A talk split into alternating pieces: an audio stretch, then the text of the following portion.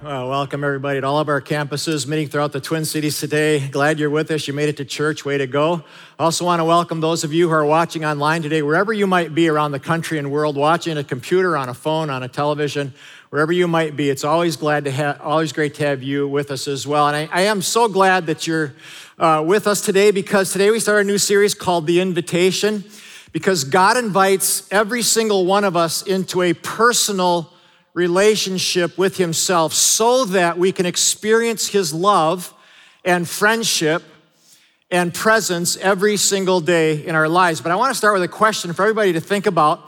Have you ever lost something in your life that really mattered to you, like your wallet or your keys or a pet? And then what did you do when you realized that something was lost? Several years ago, I, I traveled to Brazil to mentor a pastor uh, we were helping there and we'd become very good friends. So Nelio said to me, he said, Pastor Bob, when you come to Brazil, we must go to Rio de Janeiro together. And when we are there, you must buy a Speedo to wear on our beautiful beaches. I said, Nelio, I love you like a brother, but I would not be caught dead in a Speedo. He said, Every man in Brazil wears a Speedo to the beach. You must wear one or you will look like an American tourist. His wife Flavia said, Yes, Pastor Bob, you must get a Speedo. You will like it. so, against all wisdom, against all reason, I went and bought, bought a Brazilian Speedo. Now, remember in Genesis when Adam tried to cover himself with a fig leaf? Are you ready for this, children? Cover your eyes. Here we are on Copacabana Beach in our Speedos, right here. My daughter took that picture. She couldn't bear to look either. Awesome. That's just unbelievable. Uh, Meg was 15, by the way, when she took that photograph. It was her first time traveling internationally, so she was in culture shock to begin with. And this just sent her over the edge. But I've told this story before to, to some of you, but contrary to some of the ads that you see about Rio, it's actually a very dangerous and dirty place. I mean, garbage all over the beaches, in the water. There's open prostitution right across from the hotels. Pickpockets and assaults happen frequently in broad daylight, so you never walk alone in, in, Rio de Janeiro. But right after Meg took that picture, I wanted to take a run. I wanted to go running. I'd been sitting on my butt for three days, jet lag. And as a runner, you just got to get those endorphins moving. I just had to go running. We were down on the main drag, and this is what it looked like uh, at, at Rio, typical day in Rio de Janeiro.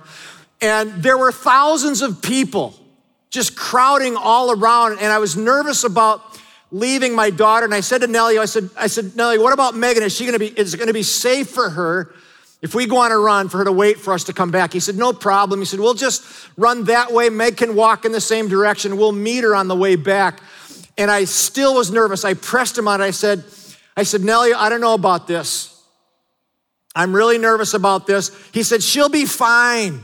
She'll be fine. We'll just run a couple miles and come back. So we took off and left this 15 year old girl standing all alone, thousands of miles away from home, never traveled before, and within seconds she disappeared into this sea of humanity and I lost sight of her. It was quite possibly the dumbest thing I have ever done in my life. And three minutes into it, I just panicked. I said, Nelio, I've got a bad feeling about this. I've got to go back. I had thoughts of somebody singling her out, kidnapping her, never seeing her again. So we spun around, and my panic turned into this wild alarm as I craned my neck and scanned the crowd for just one person who mattered to me more than anything else in the world any sight of her walking our way. A couple of years ago, I was reliving this event with my daughter, and I asked her if she remembered that day, and she said, Yes, why did you leave me? like, you knucklehead. I said, I know. dumbest thing I ever did. Ran through the crowd. A few minutes later, somehow spotted her, and I just, I just bolted for her. I hugged her, I kissed her, I held on to her. I vowed I would never do something so stupid again in my life. Because when someone you love is lost, you will do anything to find her. and save her. The reality is, most of us will never lose a child physically by abduction or a friend, but all of us risk losing somebody we know for all eternity. All of us have neighbors. All of us have friends or maybe even family members who face eternal separation from God and from us who are believers unless they are invited into a relationship with God and they accept that invitation. It's why we should all live with kind of an urgency to reach those we care mostly about who are far from God because the only thing worse than being separated from somebody on earth is to be separated from them for all eternity. You know, the thing God cares about the thing this church cares about more than anything else is leading as many people as we can to God who loves them and wants a saving relationship with them. And I just want to call a quick time out here and ask a rhetorical question. Don't raise any hands or shout out loud. But is anybody here in our campuses or watching online, anybody here feel disconnected from the God who loves you? The God who created you knows everything about you and wants a relationship with you. If you feel disconnected from God, you should know that God is looking for you today. God is craning his neck and fighting through the crowd noise to try to get to you in any way that he possibly can. One of the most famous stories in the Bible is in Luke 15. And, and, Jesus is telling three stories back to back to back, rapid fire. Luke 15, he tells about the lost sheep and a lost coin and a lost son. And he's trying to describe to his listeners what God is really like. And in these three stories in Luke 15, something is lost and it really matters to somebody. The lost sheep really matters to the shepherd. The lost coin really matters to the woman, and the lost son really, really matters to the dad. And Jesus tells these three stories back to back to back becomes, because some religious guys had criticized him for spending time with sinful kinds of people. And so Jesus turns to these religious critics, and I want you to see what he says as they're criticizing him for spending time with sinful kinds of people. Jesus says to these guys, says, Look, suppose one of you you religious guys. Suppose one of you has a hundred sheep and loses one of them. Doesn't he leave the 99 in the open country and go after the lost sheep until he finds it? And when he finds it, he calls his friends and neighbors and says, Rejoice with me, I have found this lost sheep. Jesus says, I tell you, in the same way, there is more rejoicing in heaven over one lost sinner who turns to God than over 99 righteous persons who haven't strayed away. He goes on. Or suppose a woman has 10 valuable silver coins and loses just one. Won't she light a lamp and search in every corner of the house until she finds that one lost one? And when she finds it, she calls all her friends and neighbors to rejoice with her because she has found her lost coin. Now remember, Jesus spoke these words to religious leaders because they were criticizing him for spending time with sinful kinds of people. In fact, right before Jesus told these stories, the Pharisees were thinking this, and you can see it in Luke chapter 15, the very first verse, verse 1. The Pharisees were thinking, He welcomes sinners and He eats with them. Oh. He goes to church with them and then he eats with them. He welcomes sin. There's something wrong with me because every time I, I, read this statement, I think of the old Life cereal commercial. Remember this? If you're over 40, you remember it. And there's three little brothers, and, then two, and they've never tried life before. And so the, the two older brothers, they get the bowl of life, and they say, I'm not going to try it. And I'm not going to risk it. Let's get Mikey to try it. He hates everything. And Mikey, you know, takes a, a jab of this cereal and he loves it. And they go, Hey, Mikey, he likes it. In fact, if you haven't seen this commercial, we want to show it to you real quick, okay? What's this stuff?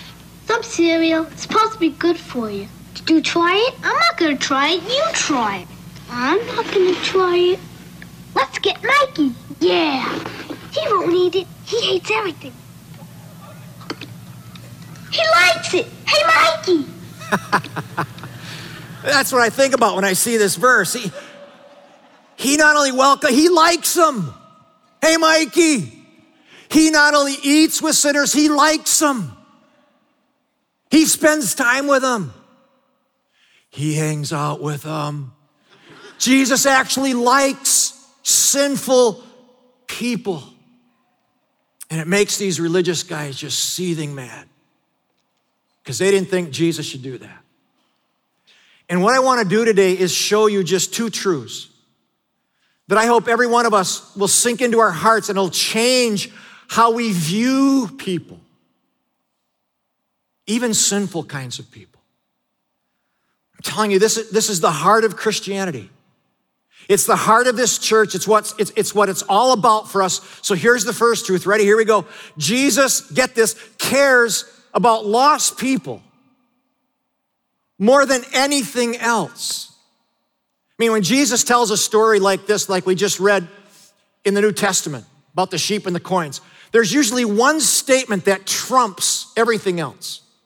And the statement in the lost, the shepherd's lost his sheep, he says, doesn't this shepherd leave the 99 in the open country and go after the one until he finds it? The lost one, he leaves the ones who are safe and he goes, and it's the key statement in, in the story that when a sheep is lost, the shepherd will do anything to find it. And the woman loses her coin, and Jesus says, Won't she search every corner of the house and leave the nine safe coins and try to find the one that's lost? And Jesus' point to these religious guys is that God cares more about the one who is lost than the 99 who are safe and sound. What this means is that people who aren't sitting next to you in church today, it means the people who aren't watching online with us today. That those who don't have a relationship with God yet matter more to God than anything else. Now, now, of course, God loves the 99 who are safe and sound. His point is not to devalue any of us who are in the 99. God loves all of us equally. And as a church, by the way, we are so grateful for those of you who follow the shepherd faithfully and follow Christ faithfully and never wander off. We thank God for those of you who serve and pray and give and make it possible for this church to be a place where lost ones can become found. But Jesus told these stories because the religious leaders of his day did not care about those who were lost. They did not care about those who were disconnected from God and messed up in their sin. All they cared about was the 99 who believed and behaved just like them. Now, I bring this up because the gravitational pull in most churches is usually toward the 99 and not the one. It's almost always to cater to those of us, you know, who know where to park and know where to sit the best spots and are a little put off if someone's sitting in our seat, right? Doesn't take long for any of us to start thinking, you know, it's all about us, it's all for us, and not care about those who God wishes was sitting in the seat next to us. And by the way, I'm the same way.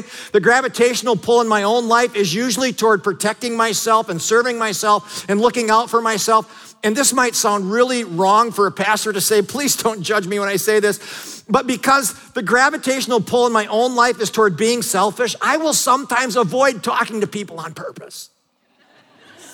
Please don't judge me for that. I'll be in a grocery store. I'll actually duck in the soup aisle to avoid talking to someone. I'm like, oh man, I'm an introvert. That's no excuse. But I am not big on small talk or on chit chat.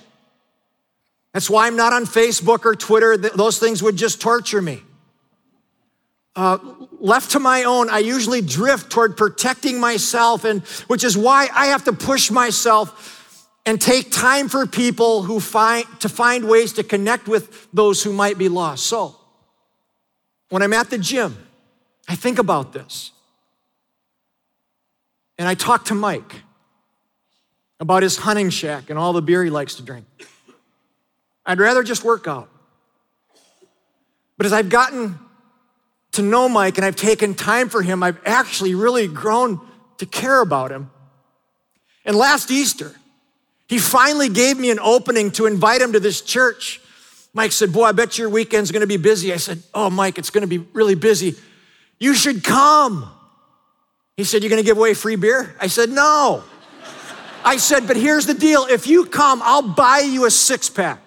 That's the deal we have. It's taken me four years to earn Mike's trust, to let him know I'm just a normal guy who cares about you. And he's not there yet. But I'm not giving up because I've grown to love him and care about his family. In my neighborhood, you know, if I'm out in the yard with my dog Blue, he will see somebody coming a mile away and he'll start wagging his tail and, you know, getting all excited, his whole rear end. And like, chill out. But he wants to meet people. Kids will be two blocks away and I can hear him say, let's go see Blue. I'm like, I don't even know these kids. But they know my dog. And he is helping me make connections with people, and it takes effort. And I've noticed sometimes I don't want to, but as I get to know people, I've noticed that my heart is getting softer and more open. And actually, I'm beginning to care for people and love them like Jesus does. And I realize some of you are newer to our church, you, you've not seen my dog, so I just want to show him to you real quick because I got to do that. This is so good.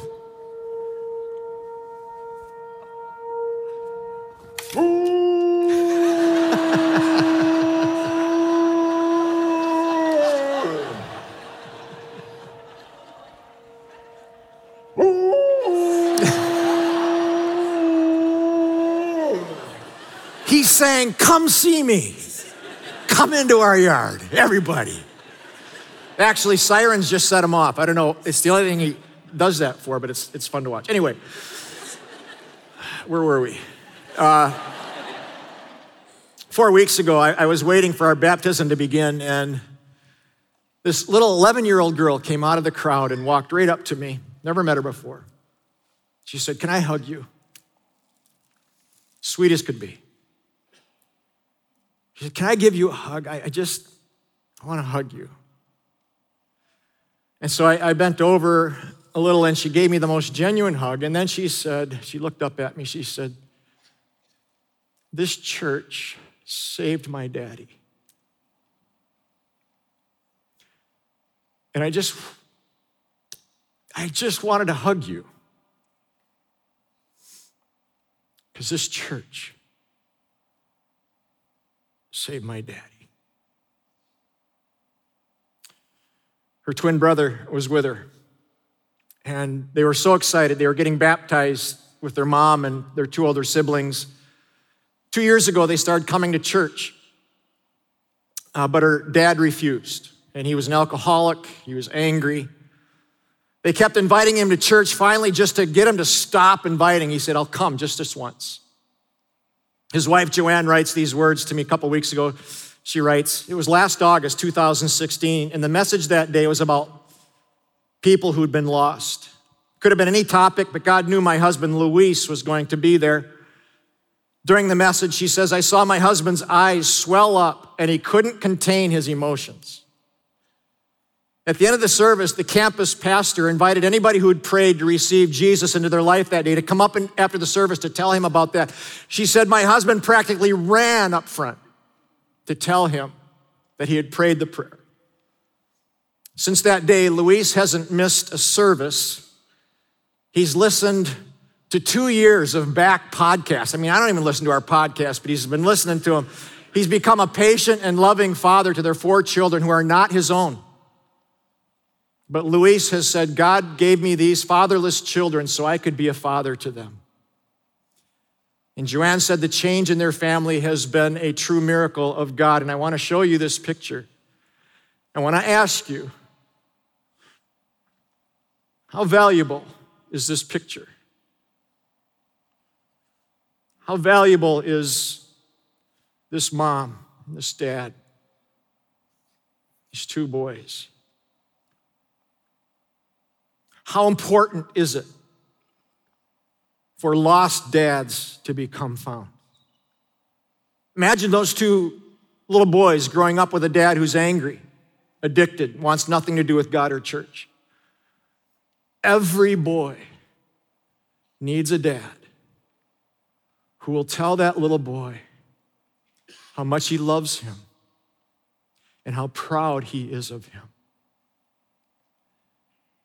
Every little boy needs a dad who will lead him to church and set an example of what it means to live a godly life. Dads, I'm so glad you're here.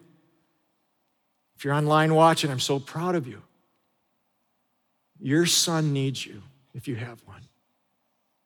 Every little girl needs a dad who will look at her and tell her how valuable she is, how precious she is to him and to God. And I'm telling you, gang, when that is missing in a little girl's life, she will often go looking for affection in all the wrong places with all the wrong people. So when this little 11 year old Teresa hugged me and said, This church saved my daddy, I was struck all over again. Why Jesus said, I will leave the 99 every time and I will go after the lost one because when daddies get saved, families have a chance. When fa- daddies get saved, little girls and little boys are so happy. They just got to hug somebody. And I'm so grateful that most of you get that, that it's not about us 99 mainly. It's about those who've wandered off and are so lost, they don't even know it sometimes. For two years, Joanne asked Luis to come to church and he refused, but she didn't give up. And he finally came and he met Jesus, and it changed their whole family and their whole future. And I, I raise this issue because some of us have invited people to church. You know what they've done? They've said, nah, not now. No thanks, don't need it. And we're tempted to give up. And what I want to say to you is don't give up because God isn't giving up. Don't stop praying for that person, being kind to them, and you never know what God will do because God cares about lost people more than anything else. And real quickly, here's the second truth God has no list. There's no list with God. I bring this up because the religious leaders in Jesus' day, they had a list. And on their list primarily were tax collectors and sinners. If you were a tax collector or a sinner, by the way, we're all sinners. But if you were a sinful kind of person, you were on their blacklist. You know, you listened to Garth Brooks and Eric Church too much. By the way, nothing wrong with that. Okay. But you drank too much, maybe you slept in the wrong beds and cursed a lot. And so you were on their list, you were hopeless, you were written off. A couple weeks ago, I got a chance to play in the 3M Pro Am golf tournament, and I love that when I get a chance to do that. And, the pro that was assigned to our group, won't mention his name, but when he walked up to meet our group, first thing out of the gate, he just dropped about five F bombs right there, right in front of me. I'm like, oh man. It's gonna be a long day. And the very next thought I had was, Bob, this is exactly who God wants you to be with today. About halfway through our round, I think somebody in our group actually tipped him off that I was a pastor. It totally ruined his golf game. He could he couldn't hit a straight ball after that of his life. I just ruined it, not on purpose. But we had a great day together, and I think I think our group had an impact on his life. But here's the truth about me 20 years ago, that would have never happened. I'd have been so judgmental of his language and his character. I'd have been so dismissive. I maybe wouldn't have said something, but I sure would have let him know I disapprove. Because people like that were on my list. People who said words like that. I would write them off and I would cut myself off from having a chance to express the love of Christ. Maybe their only hope, but I couldn't get past the sin. Jesus knew the Pharisees were mad at him for spending time with people who were on their list, but you know what? Jesus didn't have a list. He didn't have a list. And when that truth sunk into their minds, it shattered their whole idea of God. In fact, it was so scandalous to these religious guys that God didn't have a list that they started to conspire to kill Jesus for that truth. But I want to pause here and ask a very disturbing question. And it's disturbing to me. So I'm in it with you. Who's on your list? Who in your mind is so sinful, so lost, maybe doesn't behave, believe, or even vote like you, that you think there's no way God could love this person? Could be a family member, coworker, could be a certain ethnic group, religious group, those who have a certain social or sexual viewpoint. Who's on your list? Gang, it's a tough question. I hate this question.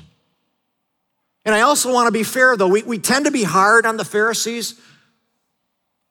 We, we tend to be hard on them for being so rigid, but at least they knew right from wrong. At least they confronted sin and held up truth. God is not soft on sin, and neither am I.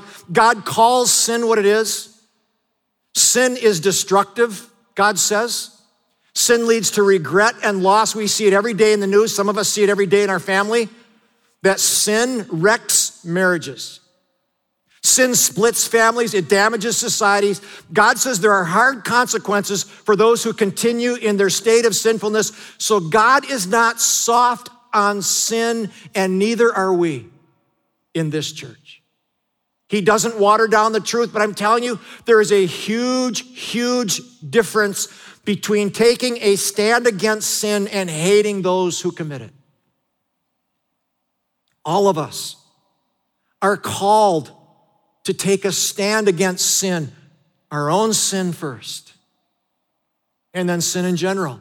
But at the same time, we are also called to extend love and grace toward the sinner. And the problem with the Pharisees was that in their hatred for sin, they also hated the sinner. And they didn't allow for God's grace.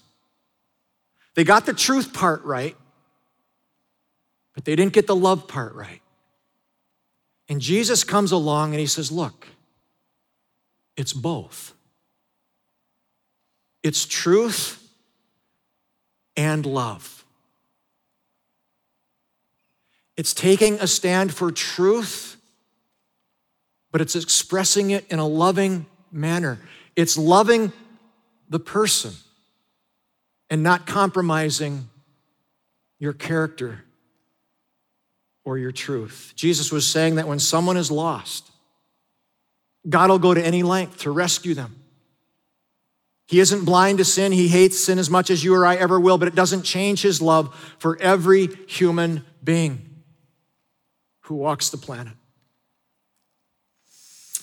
Most of you know that I love dogs, no secret. There's a special, and there's a special bond between a, a man and his hunting dog or a woman and her hunting dog.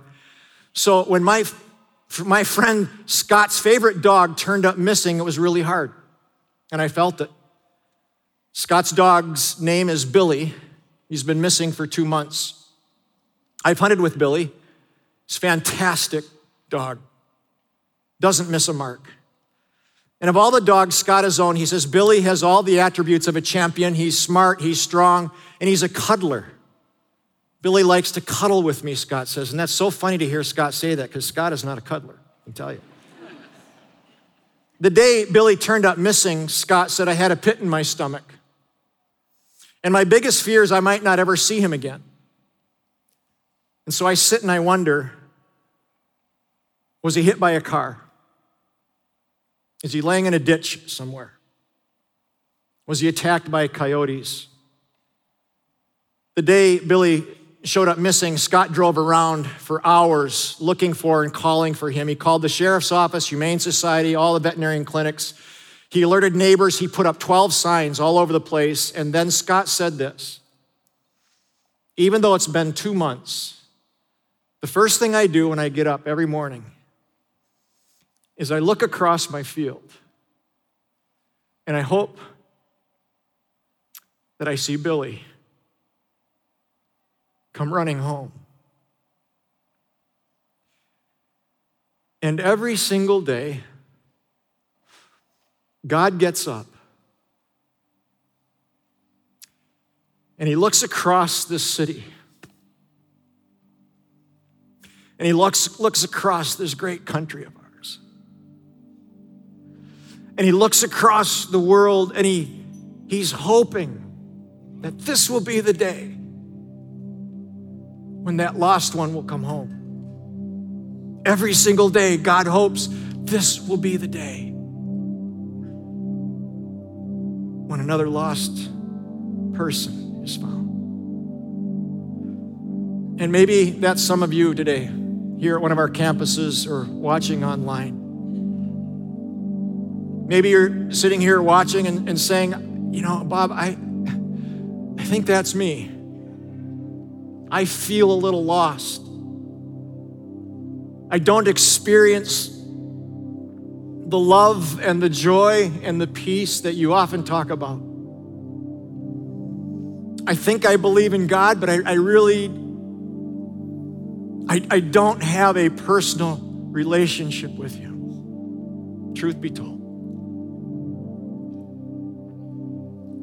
And if that's you, Jesus would say, just come home. Doesn't matter where you've been or what you've done, just come home. Open your heart to me. I'll come in, I'll heal you. I'll never leave you. I'll be a constant companion. The Bible says that God stands at the door of our heart and He knocks every single day. And maybe today will be the day that you open your heart's door and let Him in. Maybe you're not lost. Maybe you know Christ. But maybe you have a lost one in your family. And as soon as I say that, some of you are going, Yep. or a lost friend, and you're tempted to give up, and they're so annoying sometimes, and they irritate you. But don't give up. Don't give up. Maybe you've invited him to church a dozen times, but maybe the 13th time, they'll say, okay, I'll come. God cares about lost people more than anything. And frankly, so do we as a church. And so, what I want to do is just close in a prayer for all of our campuses and those of you watching online. If you're here today feeling a little lost or listening, watching, I'm going to pray a prayer, prayer for you. And this, this can be your moment when you can be found. And you can begin this relationship with Jesus Christ that we've talked about today. So let's just bow our heads, stay seated real quick, we'll be done. Father, thanks so much for uh, this teaching about the lost sheep and lost coins and lost son. Thank you, Jesus, that in my lostness, you chased me down. You loved me in spite of my sin. You said, Bob, you're my son. Just let me in created you, loved you, let me in. Let me forgive you. Let me heal you and put you on the path of life and truth. So, Jesus, thank you so much that you're in my life. I, I just, it's the best thing I have going. And now, if you're here and you would like to have that same reality in your life, Jesus living inside you with you, here's your prayer. You don't have to pray it out loud, just pray it quietly before God, He knows your heart. He created you, knows everything about you. He stands at your heart's door knocking. Here's your prayer. Pray it sincerely, just quietly. Father, thank you for loving me like you do. Jesus, thank you for your offer of forgiveness. By your death and resurrection, you paid for my sin on the cross. The punishment that I deserve, you took upon yourself, and you offer the free gift of salvation to me. And so, right now, right here, Jesus, I am putting my full trust in you. I want to be found. So, Lord, I'm opening my life to you right here in this moment, this prayerful moment. Come into my life, forgive me of my sins. I am a sinner. I need your grace, I need your love. Heal me, speak to me by your Spirit, and put me on a new path of life and truth and wholeness. I will worship you from this day forward.